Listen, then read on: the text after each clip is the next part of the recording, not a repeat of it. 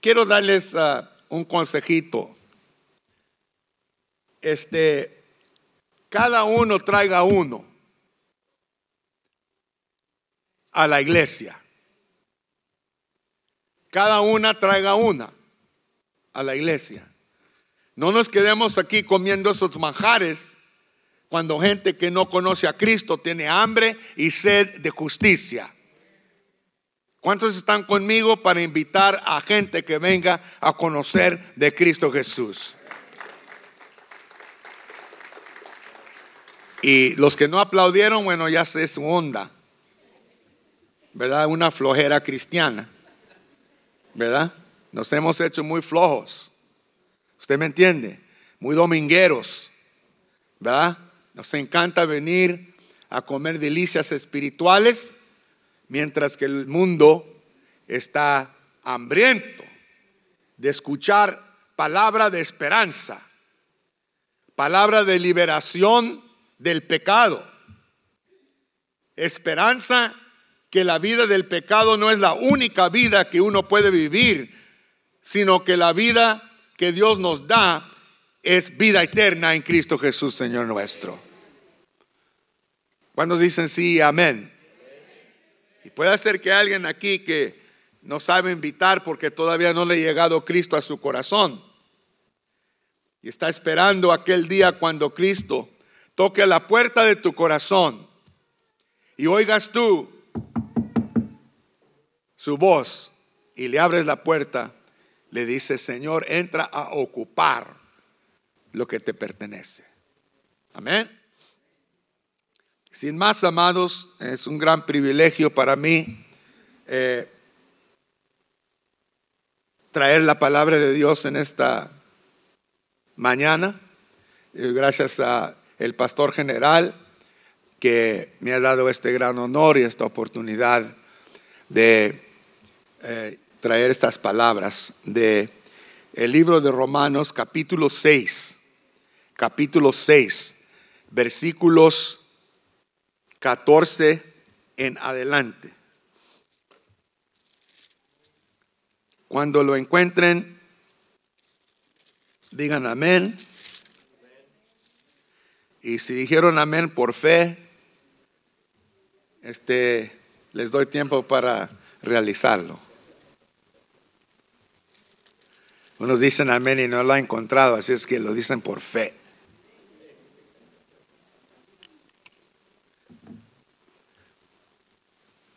Palabras del el gran apóstol llamado el león de Dios por el gran historiador tertuliano, el león de Dios.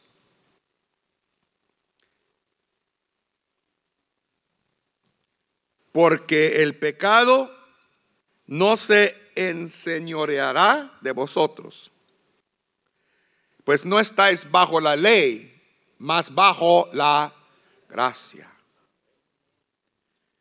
¿Qué pues? ¿Pecaremos porque no estamos bajo la ley de Moisés, sino bajo la gracia en Cristo? En ninguna manera. Megenoito en griego. Definitivamente no. imperativamente no. Seguiremos en la vida pasada. ¿No sabéis que si os sometéis a alguien como esclavos para obedecerle, sois esclavos de aquel a quien obedecéis, sea del pecado para la muerte o sea de la obediencia para la justicia. Y noten aquí que la palabra justicia en griego dikaiosune no es palabra forénsica ni palabra jurídica. La palabra justicia en español en su significado de Real Academia significa la palabra justicia, ser persona recta. Muchas veces en español cuando uno oye la palabra justicia tiende uno de pensar de derechos y de las cortes. pero tiene que ver con estar recto y recta delante de Dios. ¿Me entienden? Entonces sigue, pero gracias a Dios. ¿Cuántos dan gracias a Dios? Comenzó nuestro pastor ahora con la palabra gracias. Uno siempre quiere dar gracias. Nadie quiere a aquella persona que uno le hace un favor, se chupa los dientes y no dice gracias. ¿Verdad? Nos encantan desde niños, como dijo el pastor, enseñarle a nuestros niños, desde niños, decir gracias. No detenga los adjetivos, ni pare de modificar las gracias. Muchas gracias. Me encanta darle gracias a Dios. ¿Cuántos están agradecidos con Dios? Todos tenemos algo que darle gracias a Dios. Por el resuello, gracias te damos. Por la vianda, gracias te damos. Y por el postre, gracias te damos. Por todo hay que darle gracias al Señor. ¿Verdad? El que ha sido perdonado mucho, muchas gracias le da a Dios.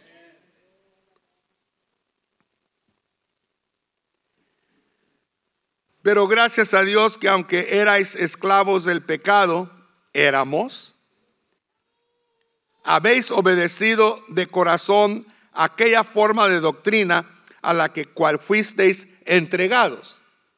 Si es que el apóstol Pablo en este gran pasaje seminal, central, nos está diciendo aquí el apóstol Pablo que él está describiendo su doctrina de él, que es doctrina sana, para que no andemos como nubes movidas por el viento de aquí para allá, pero para que tú y yo estemos arraigados a la doctrina sana. Y no andemos brincando de iglesia a iglesia, de avivamiento a avivamiento, de evangelista a evangelista, de canal de televisión a otro, comiendo de aquí y comiendo de allá y finalmente es un empacho espiritual. Y libertados del pecado. ¿Cuántos han sido libertados del pecado? Vinisteis a ser siervos de la justicia. Hablo como humano por vuestra humana debilidad. ¿Cuántos somos débiles en lo humano? ¿Habrá alguien aquí que no es débil? en su vida espiritual o son todos ya angelitos con alas? No, Él conoce la condición humana y sabe que entre más queremos placerle a Dios, más le fallamos. Todos. No hay uno aquí perfecto, porque esta iglesia es un hospital espiritual. Estas puertas están abiertas a esta clínica para que vengan a conocer el cirujano celestial llamado Cristo Jesús, que tiene receta para toda enfermedad espiritual y todo pecado y toda adicción. No se crea nadie aquí que es más santo de los demás. Que una gente anda así con el cuello erguido, ¿verdad? Gloria a Dios, cargando una Biblia de 30 libras para que todos sepan que usted es muy santa. Nadie es tan santo como quisiera ser. Y nadie puede placerle a Dios ni con su santidad. Porque en nuestro mejor momento, dice el profeta Isaías, somos peores que garras sucias. Pero gracias a Dios que por lo que Cristo en la cruz del Calvario, somos santos en Cristo Jesús, porque Él nos ha libertado de las garras de Satanás y de las consecuencias del pecado. Bendito sea su nombre. ¿A cuántos les gusta la manera que Él lo va explicando? Que así como para iniquidad presentasteis vuestros miembros para servir a la inmundicia y la iniquidad, así ahora para santificación presentad vuestros miembros para servir a la justicia de Dios que es la vida en Cristo Jesús.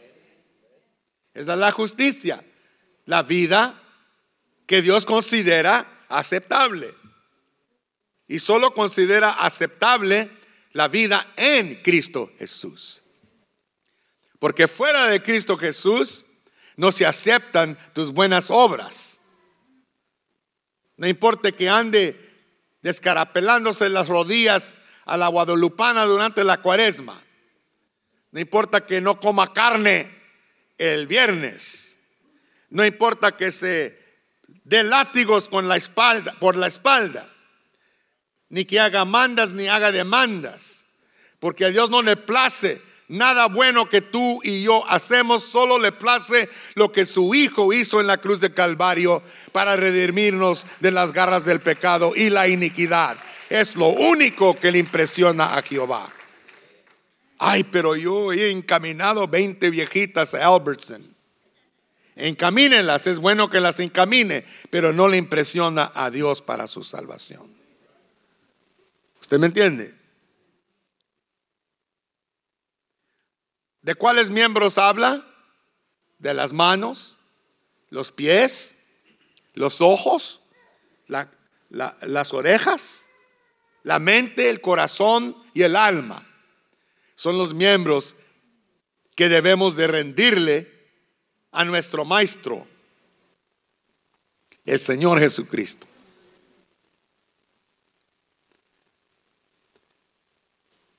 Porque cuando erais esclavos, vamos a decir cuando éramos, ¿eh? Porque por dice, es lo que no me gusta del apóstol Pablo de vez en cuando, que él no se, él no, él no participa en, estos, en, estas exhortaciones. Estuviéramos aquí hoy, Pablo dice, ¿por qué no participas tú? Porque tú también eres pecador, redimido por la sangre de Cristo. Tú mismo te llamas peor que el más vil pecador en Filipenses 2 digo a Pablo, yo le digo a predicadores que yo he enseñado por todos estos años, que he mentoreado, considérese como parte del problema. Porque aquí Cristo puede considerarlo como parte de la solución.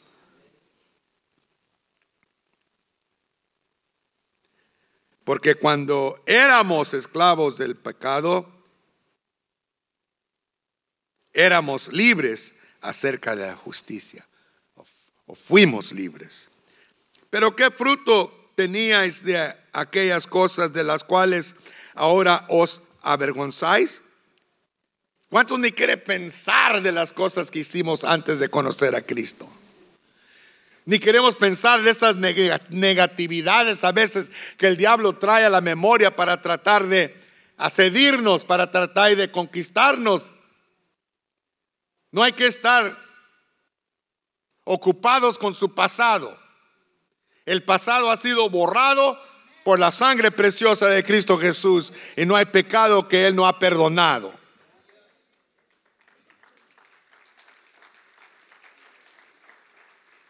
Somos libres.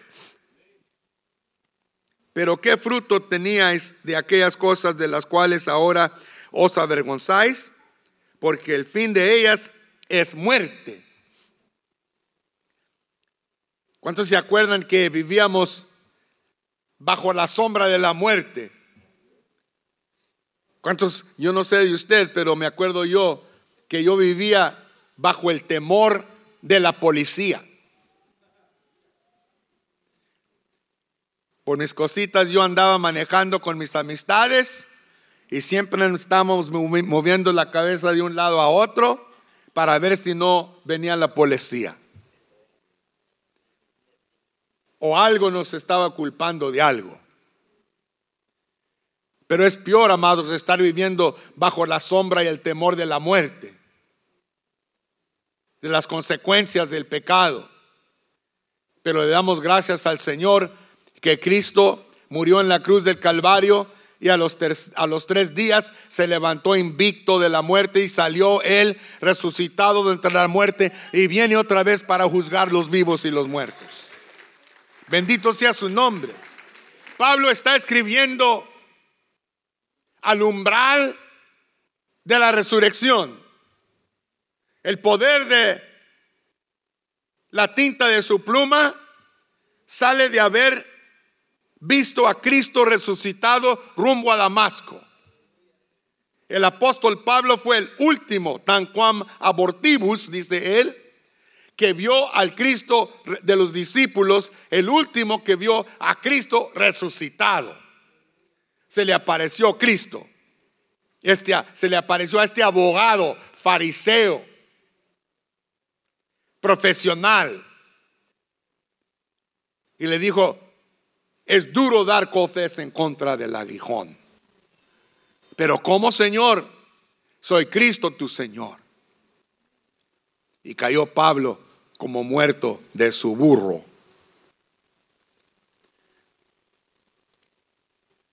Mas ahora, escuchen bien, más ahora que habéis sido libertados del pecado y hechos siervos de Dios y siervas de Dios, tenéis por vuestro fruto la santificación y como fin la vida eterna. ¿Usted me entiende? O sea que el fin de la santificación es la vida eterna. El principio y el fin de la santificación, o sea, ¿qué es santificación? ¿Qué es agiosune? ¿Qué es esta palabra santificación? ¿Qué significa? Significa, amados, el proceso de ser más y más como Cristo. Significa el proceso de ser abrazado y de pertenecerle a Dios desde la planta de tus pies hasta la punta de tu cabeza, todo lo que tú eres y todo lo que tú tienes, todo lo que tú eres y todo lo que te pertenece, ahora le pertenece a Dios.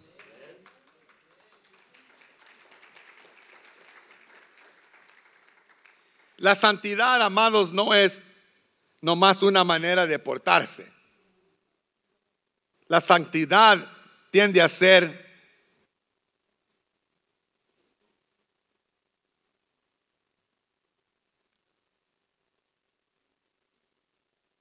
de que tú le perteneces a Dios. ¿Usted me entiende?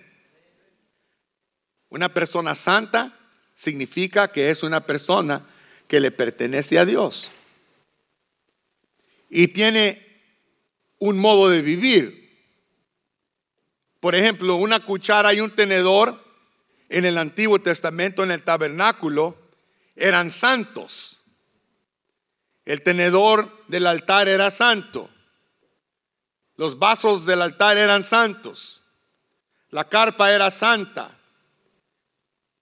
las navajas y los cuchillos de los sacerdotes eran santos, pero no se portaban de manera santa. Una persona dice que la santidad significa que se porta de tal manera. Sí es verdad que nos portamos de tal manera, pero el significado primordial de la palabra santidad es que ya no te perteneces tú a ti, ya no le perteneces al diablo, ya no le perteneces al pecado, ya no le perteneces al temor de la muerte, ya no le perteneces al mundo. Ahora, porque algo ha cambiado en tu vida radicalmente y ha sido transformado por la sangre preciosa del poder de la resurrección, ahora todo tu ser le pertenece a Cristo Jesús. Así es que la santidad es el pertenecer. Eres de Dios. No eres de ti misma. You belong to Jesus. Therefore you're holy. Pero el la santidad tiene un fruto también. Y miren lo que dice aquí, amados. Mas ahora que habéis sido libertados del pecado. ¿Cuántos han sido libertados del pecado? Tienen que ver aquí si somos libertados del pecado. Había un tiempo cuando el pecado era tu Señor, tu mayordomo. El diablo era tu Señor, tu mayordomo, tu supervisor, tu dueño. El pecado era nuestro dueño, nuestro maestro. ¿Cuántos me entienden?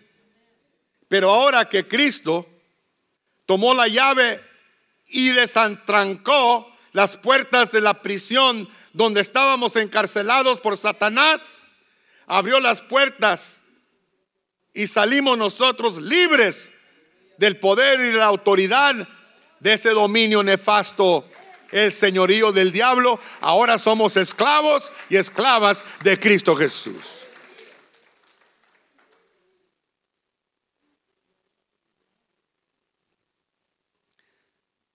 Mas ahora habéis libertado del Señor pecado. Póngale ahí, Mr. Mr. Mr. Sin. Póngale ahí, Señor. Mr. Sin. Y hechos, y ahora somos siervos de Mr. Jesus.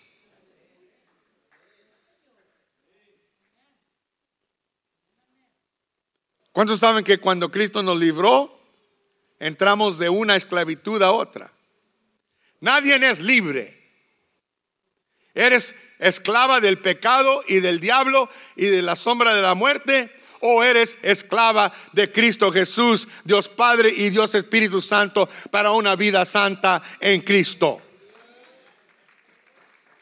La palabra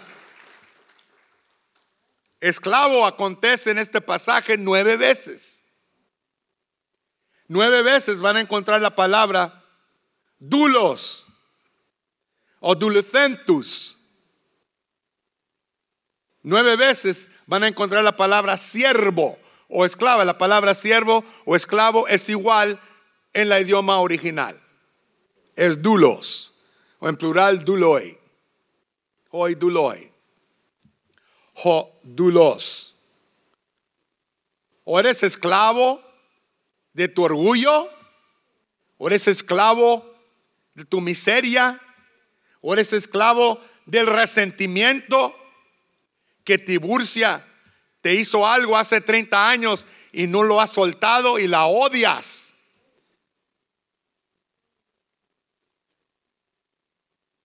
O eres esclavo de la amargura, porque el resentimiento lleva a la amargura y la amargura a la muerte porque has matado a la persona que odias en tu corazón. Dijo Cristo, cuando lo piensas, lo hiciste. El título de este sermón es Vive lo que eres. Si eres esclavo del diablo, vívelo.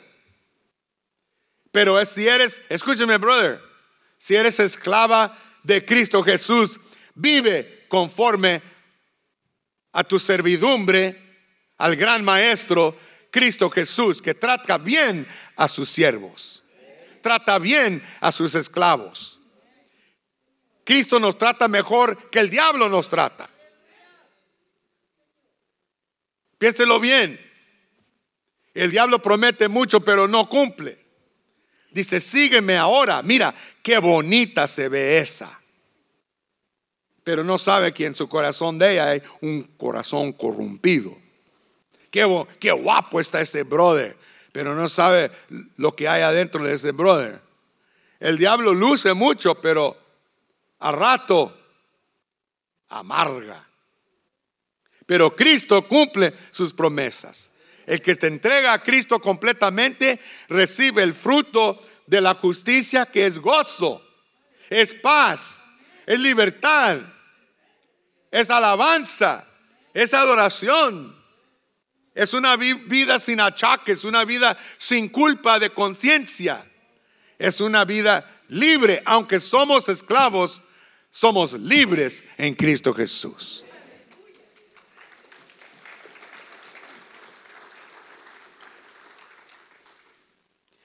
Tenéis por vuestro fruto la santificación y como fin la vida eterna.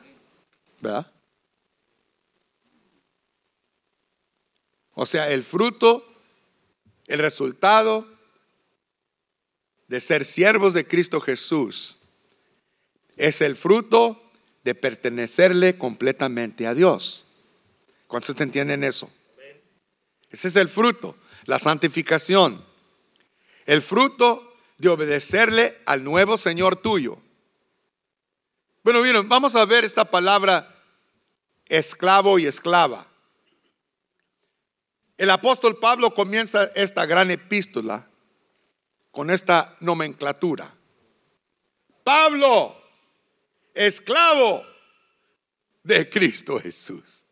Aleluya. Pablo, esclavo. No Pablo, apóstol de los gentiles. Pablo, el león de Dios.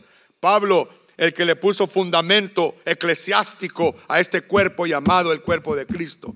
Pablo, el que hizo la superestructura de teología de lo que significa la salvación. No, no dijo nada de eso. Pablo el fariseo, Pablo de la tribu de Benjamín, no dijo Pablo circuncidado, Pablo erudito entre eruditos, no dijo, dijo Pablo esclavo, amados, esclavo de su Señor, su nuevo Señor, que lo compró, hermanos, en la plaza de mercantiles donde ponían los esclavos, los españoles, a vender a los indios después de la conquista, a ver qué tenía los dientes más blancos, a ver qué tenía los músculos más fuertes, a ver cuál esclava era la más bonita.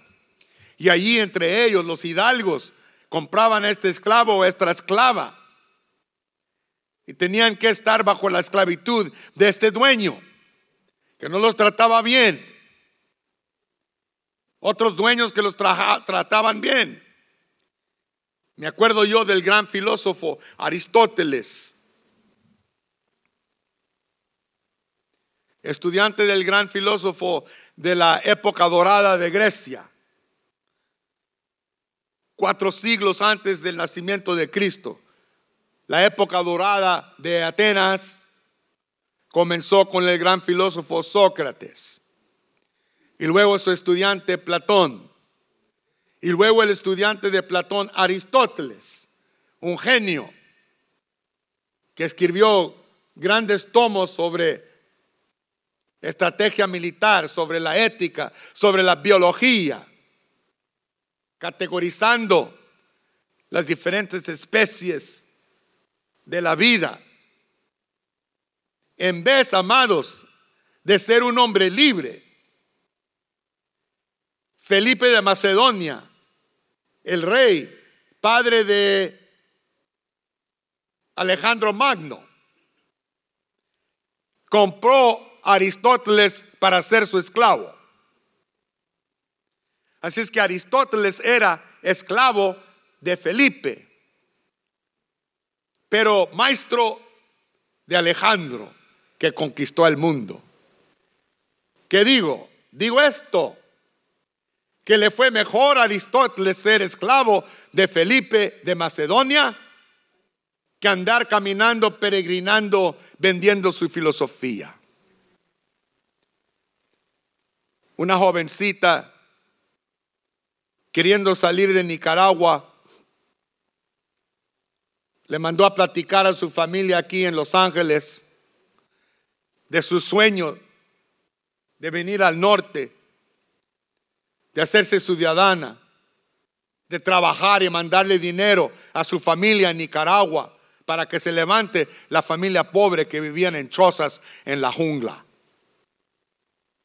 Finalmente le escribieron Pero una sabía lo que ellos tenían en mente. Tenía 17 años. Vino una caravana humana, traspasando todo Centroamérica, llegando a México. Y alguien, por la gracia de Dios, las trajo en la petaca de una troca. Llegó con la familia en Los Ángeles. Y cuando llegó la comenzaron a maltratar, a abusar, a tenerla como esclava, a decirle que necesitaba permiso para entrar a la hielera, mandándole a ella la comida en la yarda de lo sobrante de lo que comían. No la dejaban salir a ningún lugar. Quería aprender inglés, pero no querían ellos que se adelantara de las jóvenes del hogar. Y la trataban, se iba a la cama. Que este sueño norteamericano se había vuelto en una pesadilla. Salió de la casa un día y se fue con su mochila. Y en el camino se encontró una pareja que la levantó a ella en un Cadillac. Porque la vieron patarrais, llori, llori, llori, con unas tortillas duras en su mochila. La vieron que preciosa era. Y le dijo la señora gringa, honey, do you have a place to stay? Dijo, no, no, entendía poquito. Le dijo, quédese con nosotros. Y ella, amados, vivió como una reina. Le compraron ropa y ella trabajadora, limpiando la casa, lo que se ofrecía, porque ahora estaba bajo unos nuevos dueños.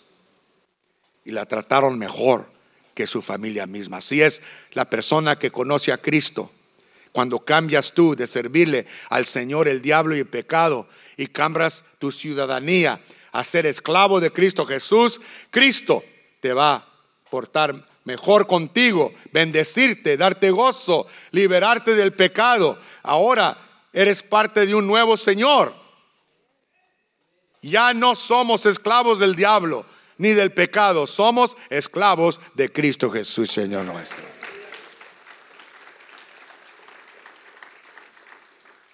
La palabra esclavo acontece aquí, ya les dije, ¿cuántas veces?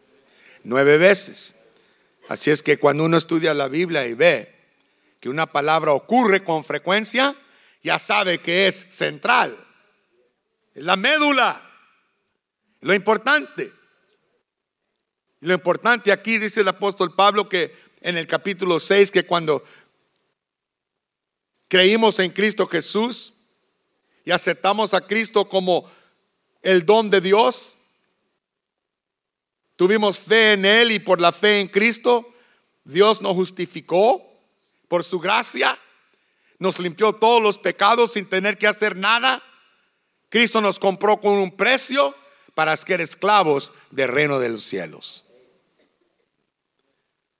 Dice que el apóstol Pablo, que no saben ustedes que cuando fuimos bautizados en las aguas bautismales, que el bautismo mismo nos enseña que cuando bajamos debajo del agua, la palabra griega es baptizo o baptismo, de donde, viene la, de donde vienen las palabras de la palabra griega bapto, bapto, que significa matar por ahogar. Así es que dejamos la vieja humanidad debajo de las aguas bautismales y nos levantamos con Cristo Jesús para vivir una vida nueva en Cristo Jesús, Señor nuestro. Ahora el argumento del apóstol Pablo aquí es bien lógico. Es bien lógico. Significa esto. Si somos muertos al pecado, ¿cómo podemos seguir viviendo en Él? No hace razón. Si tú y yo hemos muerto al pecado y ahora somos esclavos de Cristo y no del señorío, del triunvirato en tenebroso. ¿Y cuál es ese triunvirato en tenebroso? Señor pecado, Señor Satanás y Señor muerte. Antes vivíamos nosotros esclavos a esos tres poderes cósmicos. Pero Cristo, en su muerte y resurrección, ha triunfado sobre esos tres poderes y nos ha libertado de las garras de esos tres señores, porque ahora pertenecemos al Señor Cristo Jesús. Curios Cristos, somos esclavos de Curios Cristo, Señor Jesucristo. Es lo que significa Señor, porque un Señor tiene esclavos, ustedes me entienden. Ahora si somos esclavos de Cristo, ¿para qué seguir viviendo en el pecado? Ahora, amados, no es que todos sean perfectos. ¿Cuántos me escucharon? Porque yo creo que no hay uno perfecto aquí, ¿verdad? ¿Y cuántos luchamos con la vida cristiana? Pero uno que lucha no significa que uno ahora es pecador. Peca de vez en cuando. Caímos de vez en cuando. Pero el pecado ya no es nuestro mayordomo. ¿No me entienden? Es como que antes nadábamos en el agua, pero ahora nomás meneamos el dedo gordo. ¿Por qué? Porque tenemos otro Señor que nos trata bien. Y el fruto de ese amor que tiene para nosotros es la vida eterna y la vida eterna es vivir a gusto con nuestro Creador y vivir bien con el prójimo y la prójima y dejar atrás el resentimiento, dejar atrás la amargura, dejar atrás la autopiedad. Ay, mire nomás, ay, mire lo que me pasó. Olvídese de eso y viva contenta y alegre en Cristo su Señor. Amén. Póngase de pie, por favor. Voy a pedir este y voy a revelar mi calviza. Póngase gafas negras. Voy a pedir que inclinen su rostro, por favor, conmigo un momentito. Todos de pie. Si puede, si puede pararse. Y si no puede pararse, permanezca así donde tú está. ¿Qué significa ahora? Escúcheme bien, mientras que toda cabeza está inclinada. ¿Qué significa pues lo que Pablo está diciendo? Vive lo que eres. ¿Qué es eso? Si eres esclava de Cristo, vívelo. Vívelo. No des que el diablo te mienta a decir, que porque hiciste esto o lo otro ya no le perteneces. Sí le pertenece. De vez en cuando una esclava de un buen señor quebra un traste, pero no quebró el trastero. Dios es tu Señor. Cristo es tu Señor. Y ahora la obediencia es tu esclavitud a un nuevo Señor, que es bueno y te ama Habla alguien aquí que dice, pastor, Cristo todavía no es mi Señor, pero yo quisiera que Él entre a mi corazón. Y yo quisiera ser esclavo de Cristo y no del pecado. Mientras que toda cabeza está inclinada y no hay nadie mirando alrededor, ese es un momento muy privado. Si tú quisieras que Cristo sea tu Señor, y no el diablo o el pecado.